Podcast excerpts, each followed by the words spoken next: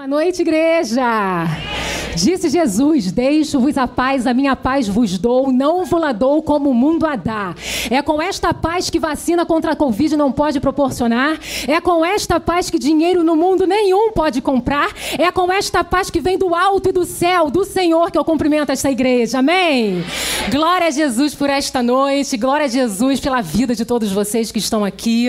Eu sou grata ao Senhor pela oportunidade de ter confiado a mim estar aqui ministrando algo da parte de Deus para compartilhar com vocês. E grata ao pastor Alex pela oportunidade, pelo convite, viu, pastor? Muito obrigada. A minha amiga Vanessa Rodrigues, cadê ela? Deve estar assistindo em casa. Um beijo, Vanessa. A Vanessa, eu tinha combinado com ela um almoço lá em casa. Eu falei, amiga, semana passada, amiga, vamos almoçar comigo domingo. Ela falou, vamos embora, a gente está combinando esse almoço há um tempão. Aí, quando o pastor Alex me chamou no meio da semana, Débora, você pode trazer a mensagem? Eu falei, sim. Aí eu mandei o um recado para Vanessa, amiga, suspende o almoço, porque quando isso acontece eu não consigo pensar em nada. Só consigo orar, mergulhar na palavra e ficar lá dentro do meu quarto, sabendo, tentando né, buscar do Senhor aquilo que Ele quer entregar para a igreja. Então, Vanessa, um beijo para você, mas o almoço fica para a próxima. Abra comigo aí a sua Bíblia. Abra comigo a sua Bíblia. Deixa eu abrir também a minha cola. É, desse jeito, gente. Dá uns nervos. Deixa eu beber logo aqui uma água que a boca fica seca, a gente fica tremendo, né? É muita responsabilidade. É desse jeito. Meu tecladista preferido, que é o meu marido, não pôde vir que ele está trabalhando. Então eu sempre digo que acho muito bonito, muito legal quando a gente prega ao som de um fundo musical. Então se tiver um levita, um tecladista que queira me acompanhar aqui, seja bem-vindo em nome de Jesus. Obrigada, Jesus, pela vida do Davi. Queridos, assentados mesmo como vocês estão, abra sua Bíblia aí comigo no livro de Neemias. Neemias capítulo 1.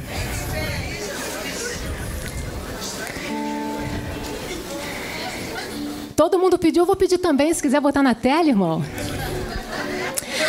Palavras de Neemias, filhos de Acalias, no mês de Quisleu, no vigésimo ano, enquanto eu estava na cidade de Suzã, Anani, um dos meus irmãos, veio de Judá com alguns outros homens, e eu lhe perguntei acerca dos judeus que restaram, os sobreviventes do cativeiro, e também sobre Jerusalém. E eles me responderam: aqueles que sobreviveram ao cativeiro e estão lá na província, passam por grande sofrimento e humilhação. O muro de Jerusalém foi derrubado e suas portas foram destruídas pelo fogo. Quando ouvi essas coisas, sentei-me e chorei. Passei dias lamentando-me, jejuando e orando ao Deus dos céus. Agora vem comigo para o versículo 11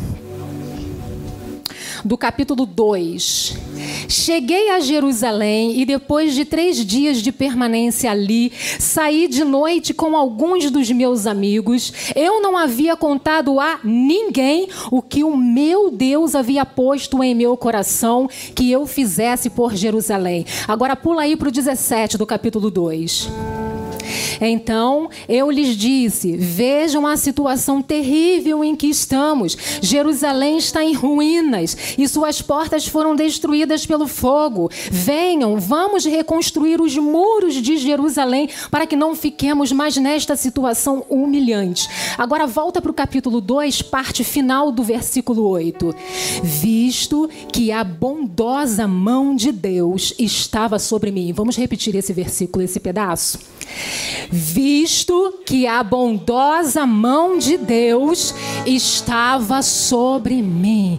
Abaixe sua cabeça, curve sua cabeça e ore comigo, Senhor, em nome de Jesus. Eis-me aqui. Senhor, eu sou totalmente dependente de Ti.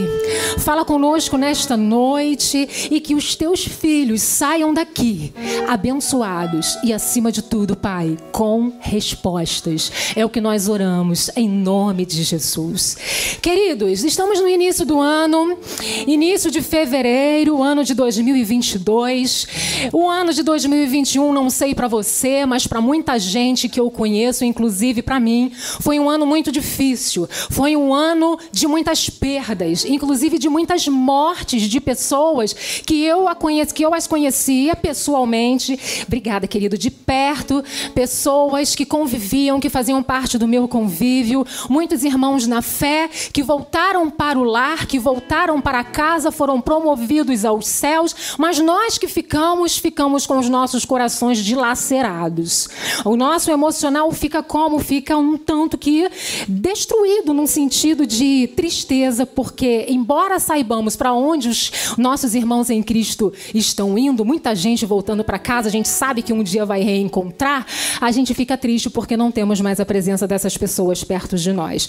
Perdi parentes, muitos parentes ano passado, início desse ano, e foi um ano 2021 muito difícil, mas nós atravessamos 2021 e chegamos até 2022 e nós estamos aqui de pé, vivos, respirando e nós somos um milagre. Fala, eu sou um milagre. Você é um milagre por ter chegado até aqui. Então, esse início de ano, ainda estamos em fevereiro, embora passe tudo tão rápido, né, gente? Janeiro já passou, fevereiro já está aí, daqui a pouco março, abril, daqui a pouco dezembro, feliz ano novo de novo.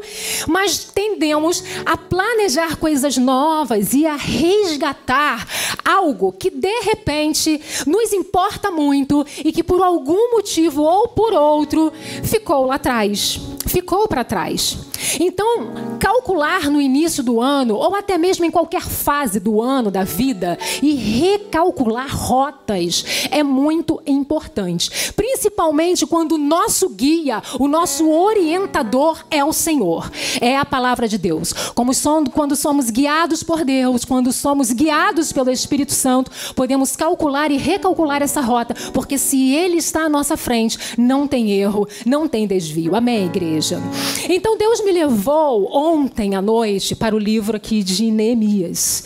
Deus mandou eu dizer para esta igreja: bem-aventurado você que veio ao culto hoje, bem-aventurado você que está assistindo esta live, essa transmissão, porque hoje Deus tem reconstrução para a sua vida. Hoje Deus decidiu que vai reconstruir algo em nossas vidas. Pega aí, pega isso aí para você. Então essa história de Neemias vai contar que Neemias ele era um copeiro, mas Neemias não se limitava apenas a a servir ao rei.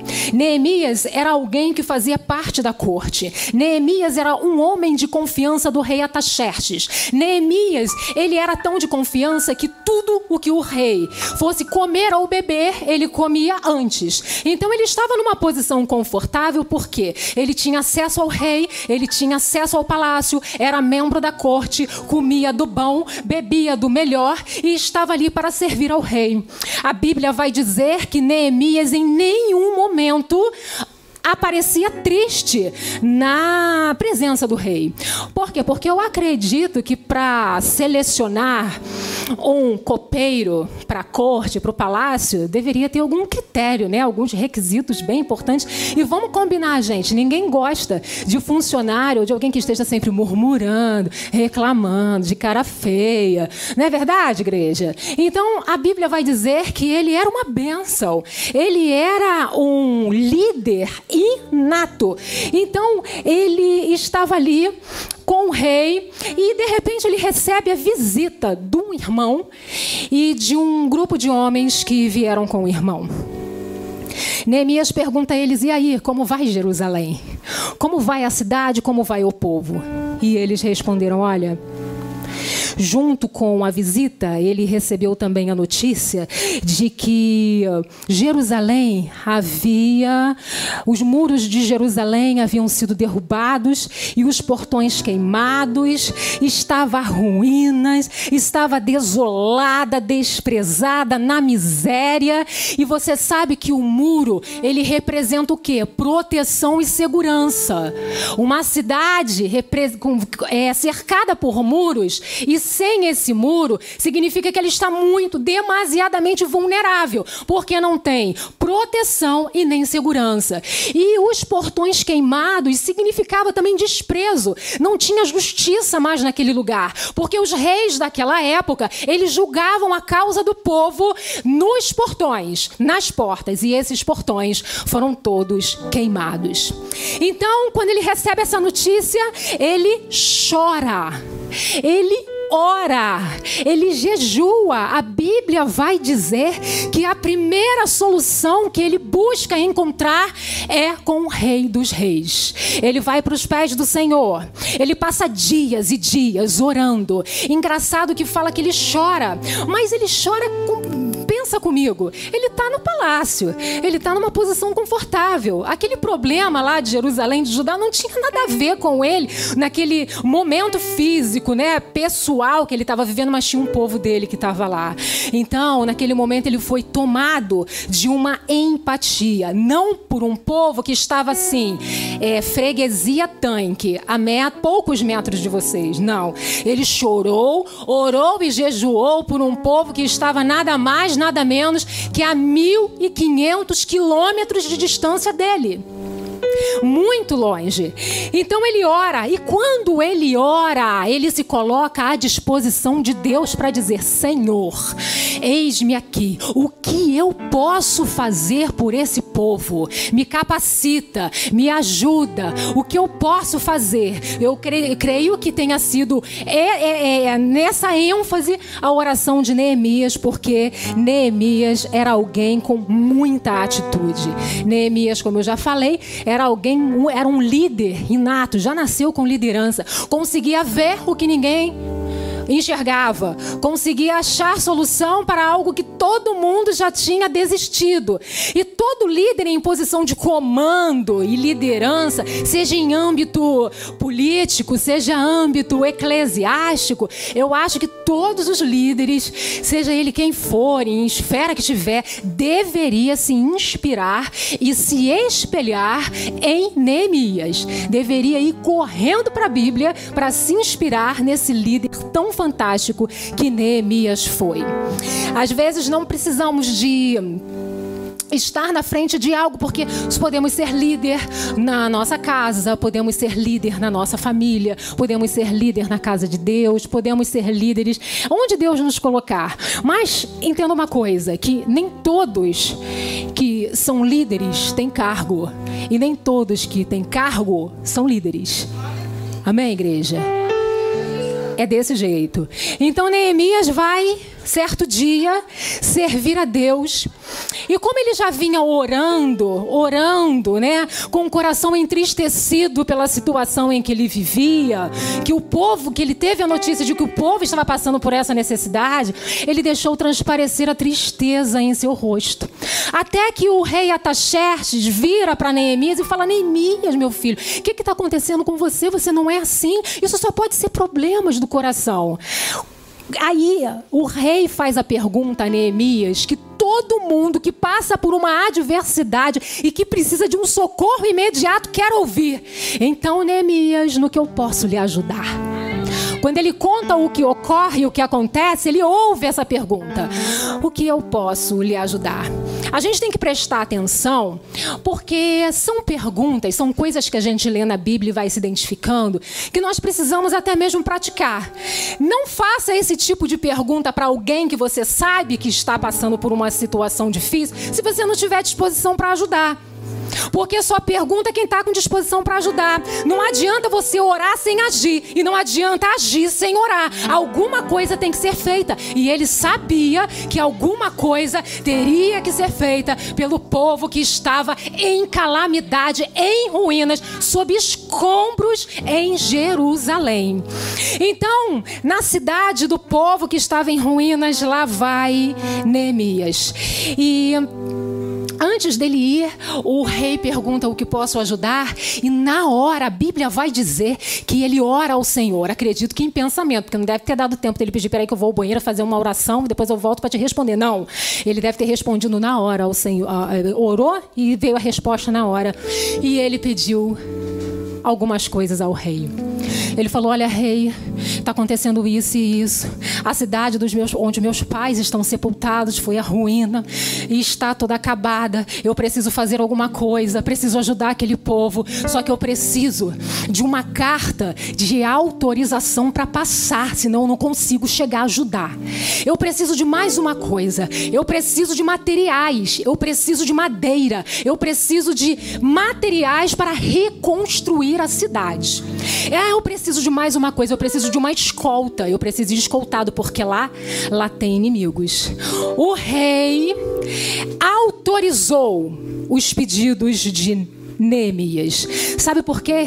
Porque quem serve tem acesso e quem serve encontra favor. Quem serve tem acesso a quem resolve. E quem serve encontra a favor dos céus. Vejam que ele estava orando por uma solução. Não orou um dia, não orou dois dias. Ele passou um tempo orando. Enquanto ele orava, o coração do rei já estava, Deus já estava movimentando o coração. Então eu não me canso de dizer que a oração move as mãos do Senhor.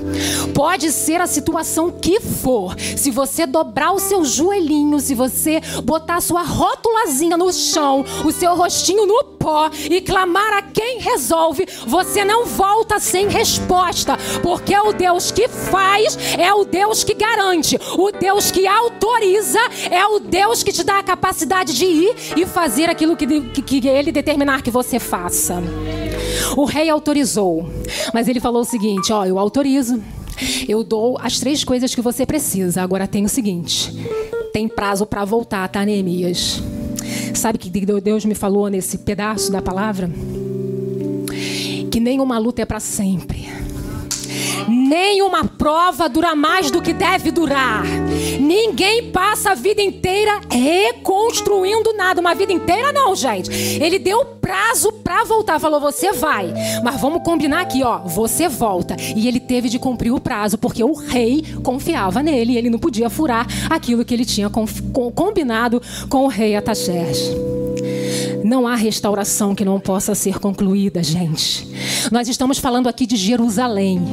Aí, quando a gente lê, a gente pensa assim: nossa, deve ter tido uns dois, três anos que isso aconteceu. Não.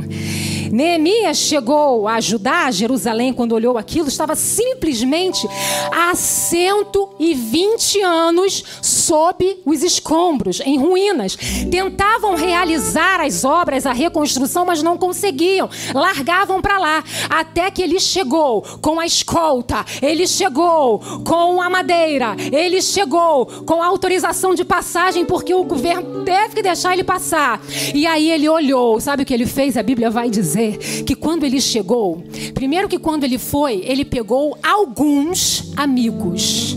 Ele não falou todos os amigos, convidou um monte de amigos. Ele levou, chamou alguns amigos e apareceu em Jerusalém, ó, quietinho. Quietinho. Vai casar, fica quieto.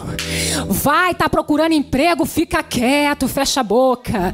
Tá esperando resposta do céu, tá esperando algo que Deus disse que vai fazer e vai fazer, fica quieto. Não conta para ninguém, porque às vezes amigo parece ser amigo, mas não é amigo que você acha que gostaria que fosse.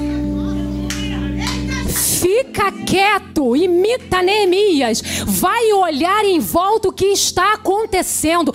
Planeja, cria estratégia, lidera, distribui, delega, porque sozinho ninguém faz nada.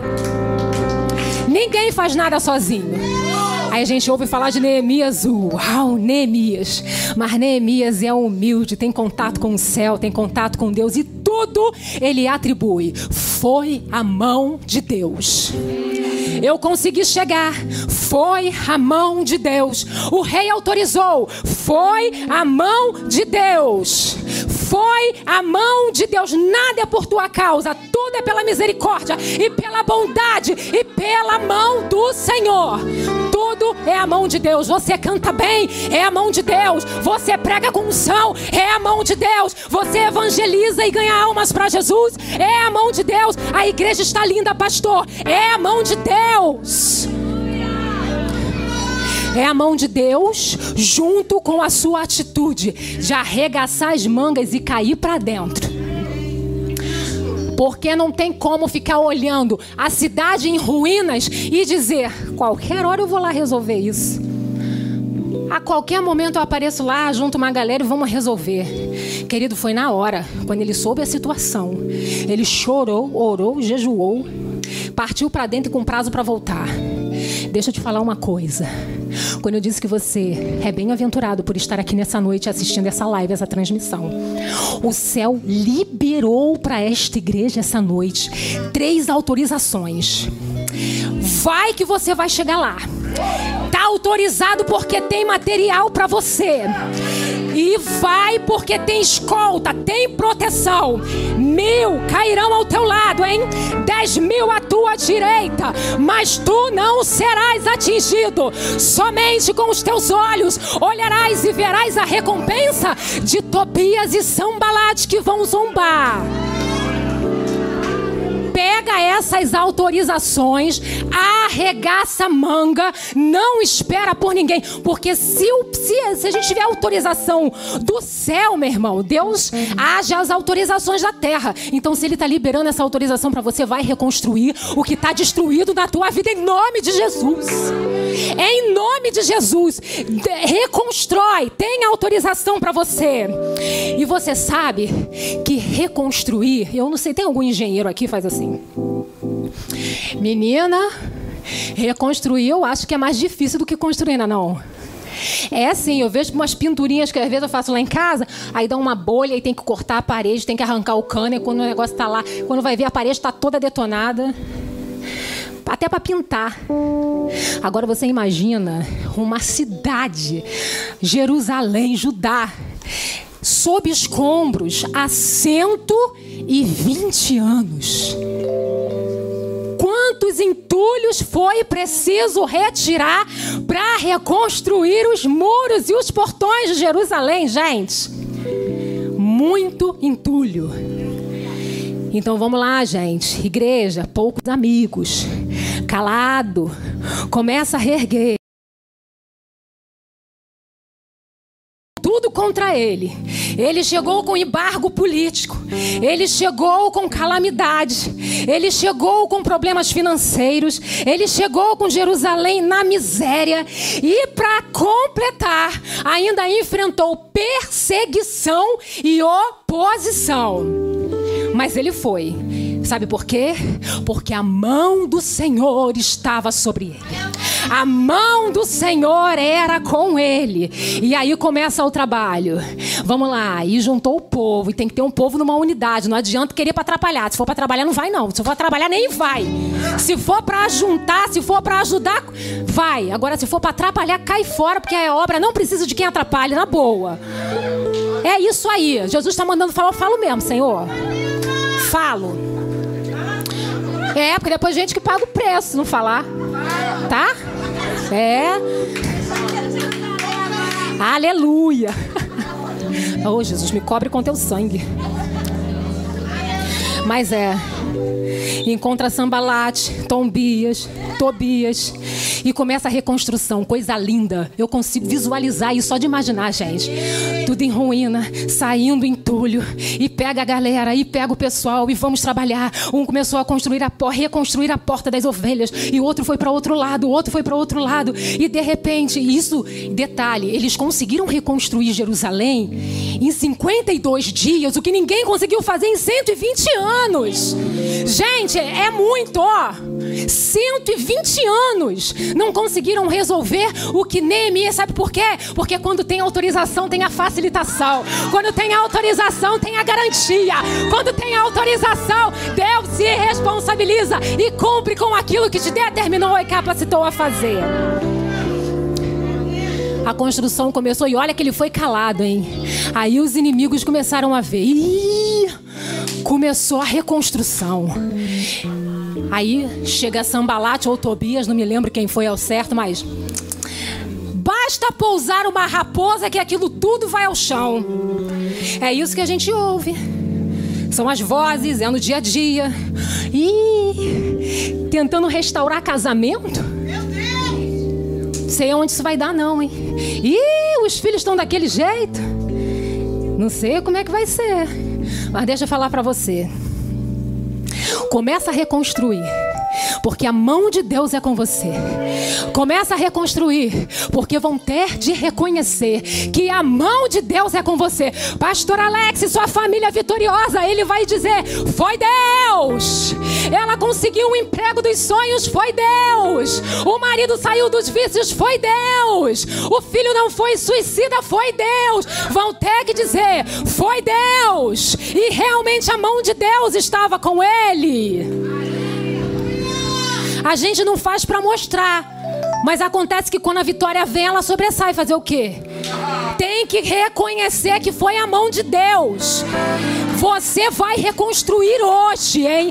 Você, em nome de Jesus, tu arregaça essas mangas, tu para de palhaçada, de preguiça e você vai reconstruir. Vai atrás daquele familiar que você não fala há muito tempo. Reconstrói essa relação. Procura, procura pessoas que você quebrou, riscou da sua lista, cortou o relacionamento. Se está dentro da tua família, meu irmão, reconstrói isso e vão dizer foi Deus. Família restaurada foi Deus. Divórcio que não foi realizado foi Deus. Foi Deus. A gente busca às vezes umas autorizações que a gente quer, só aquelas que a gente quer né? É sim. Eu lembro. Deixa eu beber uma água aqui, dá licença.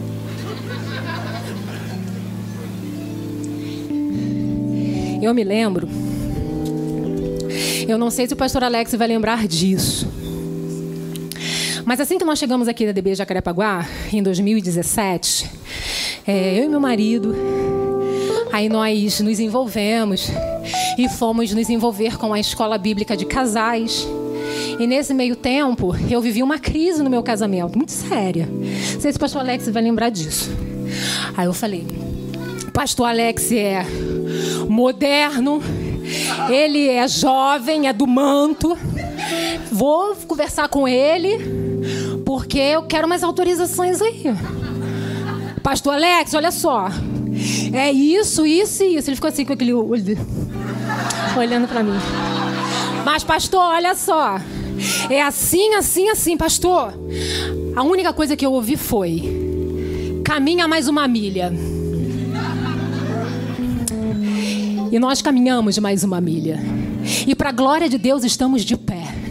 A reconstrução foi feita, os muros foram edificados, as brechas foram fechadas. Imagina se eu tivesse pego autorização com alguém que não é do céu busca autorização com quem é do céu, querido. A resposta vai vir para sua vida. Tudo bem que às vezes Deus responde e a gente finge que não entendeu. Aí diz que Deus não está falando, Deus não está autorizando. Vai casar, pede autorização ao Senhor. Vê se é esse homem ou essa mulher que vai viver com você a vida inteira mesmo de acordo com o que a palavra determina. Vai namorar, vê se é isso mesmo que você quer, porque depois que casa não tem jeito não, tem que aturar. A não ser que tente te matar, né? Aí tem coi, tem detalhes, tem cal, tem casos e casos. Mas porque, ah, não deu certo, chato pra caramba. Ah, me irrita. Não é. Não é assim que funciona, igreja. Não é assim que funciona. Meu marido me aguenta até hoje. Eu falo, querido, você é um rei, assim, você é tudo de bom. Ele me aguenta, eu aguento ele também, não é mole, não.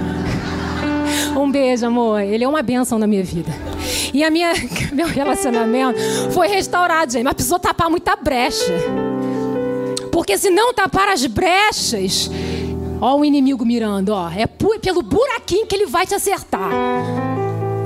Então vamos restaurar. Vamos restaurar. E faça mesmo o que Deus te mandou para fazer. Mesmo que zombem, vão zombar de você. Vão escarnecer do teu Deus até. Vão dizer, vamos ver até onde vai. Vamos ver até onde ele vai conseguir, até onde ela vai chegar. Vamos ver até quando vai durar. Mas você vai. Outra coisa. Se você canta bem, é criticado. Se canta mal, é criticado. Canta. Se prega bem, é criticado. Se não sabe pregar, é criticado. Prega. Se serve, é porque quer aparecer. Se não serve, está distante do Senhor e não quer nada com a obra. Sirva. Serve tem acesso ao rei. Quem serve encontra favor quando precisa. sirva. Sirva a igreja. Sirva a igreja. Arregace as mangas e parte para cima. Parte para cima porque não tem sambalate e Tobias que derruba os muros que Deus mandou você levantar. Não tem. Não tem. Não há raposa que pouse e ela que não caia. Teu muro não vai cair. Não vai cair. Então vamos orar. Vamos agir. Vamos orar e vamos agir. Os muros foram restaurados. E a sua vida nessa noite também vai ser. Eu não sei qual área da tua vida está em ruínas. Tem gente que entrou aqui com a área, com, uma, com áreas na vida, da vida em ruínas. Que o povo que olhava para a cidade de Jerusalém falava: não tem como consertar esse negócio. Neemias foi lá e reergueu os muros e consertou Jerusalém. Deus está mandando dizer: não há nada na sua vida que eu não possa consertar. Não há nada na sua vida que eu não possa fazer. Não há milagre que eu não possa realizar. Vão ver o seu diagnóstico virado e vão ter que dizer: foi Deus. Vão ver a vitória na tua vida e dizer: Foi Deus, os propósitos do Senhor se cumprindo por meio de você. E vão ter que dizer: Foi Deus, foi Deus, foi por causa da mão de Deus, só por causa da mão de Deus que ele cresça, hein? E a gente diminua, mesmo sendo ponte, mesmo sendo instrumento, a gente diminua, porque tudo, em tudo e para tudo é para a glória de Deus.